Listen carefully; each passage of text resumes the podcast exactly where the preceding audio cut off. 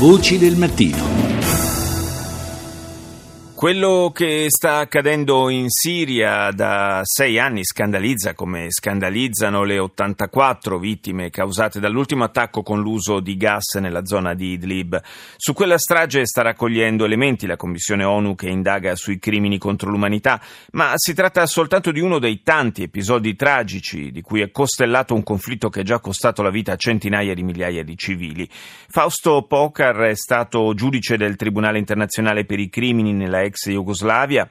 È membro della Camera di Appello del Tribunale Penale Internazionale per il Ruanda. Oggi è presidente dell'Istituto Internazionale di Diritto Umanitario che ha sede a Sanremo. Rita Pedizzi ha raccolto la sua analisi. L'attacco con le armi chimiche desta una profonda preoccupazione anche per chi è abituato a vedere scene di guerra, eh, mostra come sempre di più nei conflitti attuali la popolazione civile è quella che soffre. È sempre stato nei conflitti, ma va crescendo il coinvolgimento della popolazione civile come oggetto di, di istruzione. Ecco. Sono immagini che vediamo da più di sei anni, vengono condannate come crimine di guerra, si dice che i responsabili devono rispondere alla giustizia e poi non succede nulla. Eh, questo purtroppo è, è vero, è da tempo ormai che c'è una commissione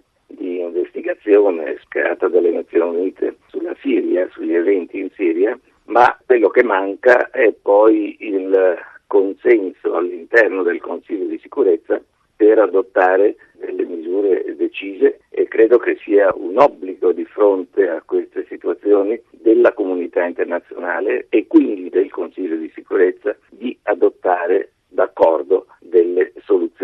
evitare il disastro umanitario che questo crea. Lei ha una lunga esperienza per il lavoro in Jugoslavia, in Ruanda. Cosa si intende per crimine di guerra?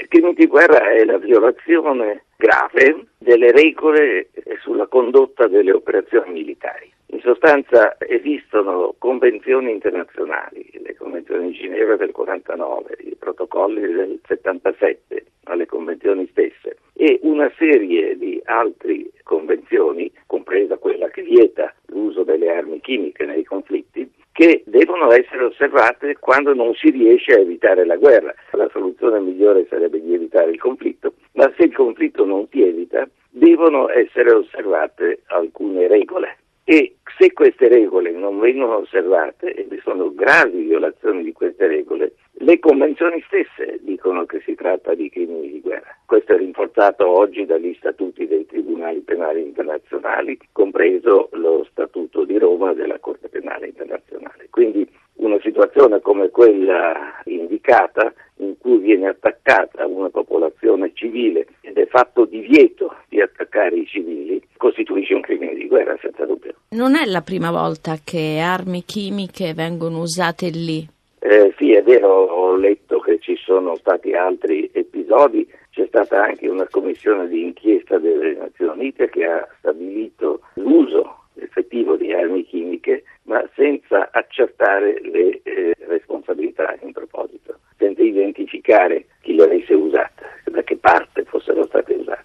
Dopo l'attacco degli Stati Uniti sono stati compiuti alcuni raid aerei con la morte di altre persone. Sì, eh, a quello che leggo sono raid aerei senza uso di armi chimiche. Però certo colpendo in zone residenziali hanno colpito civili, di nuovo è un crimine di guerra. Direi che il crimine di guerra costituisce nell'attaccare la popolazione civile invece di attaccare soltanto postazioni militari.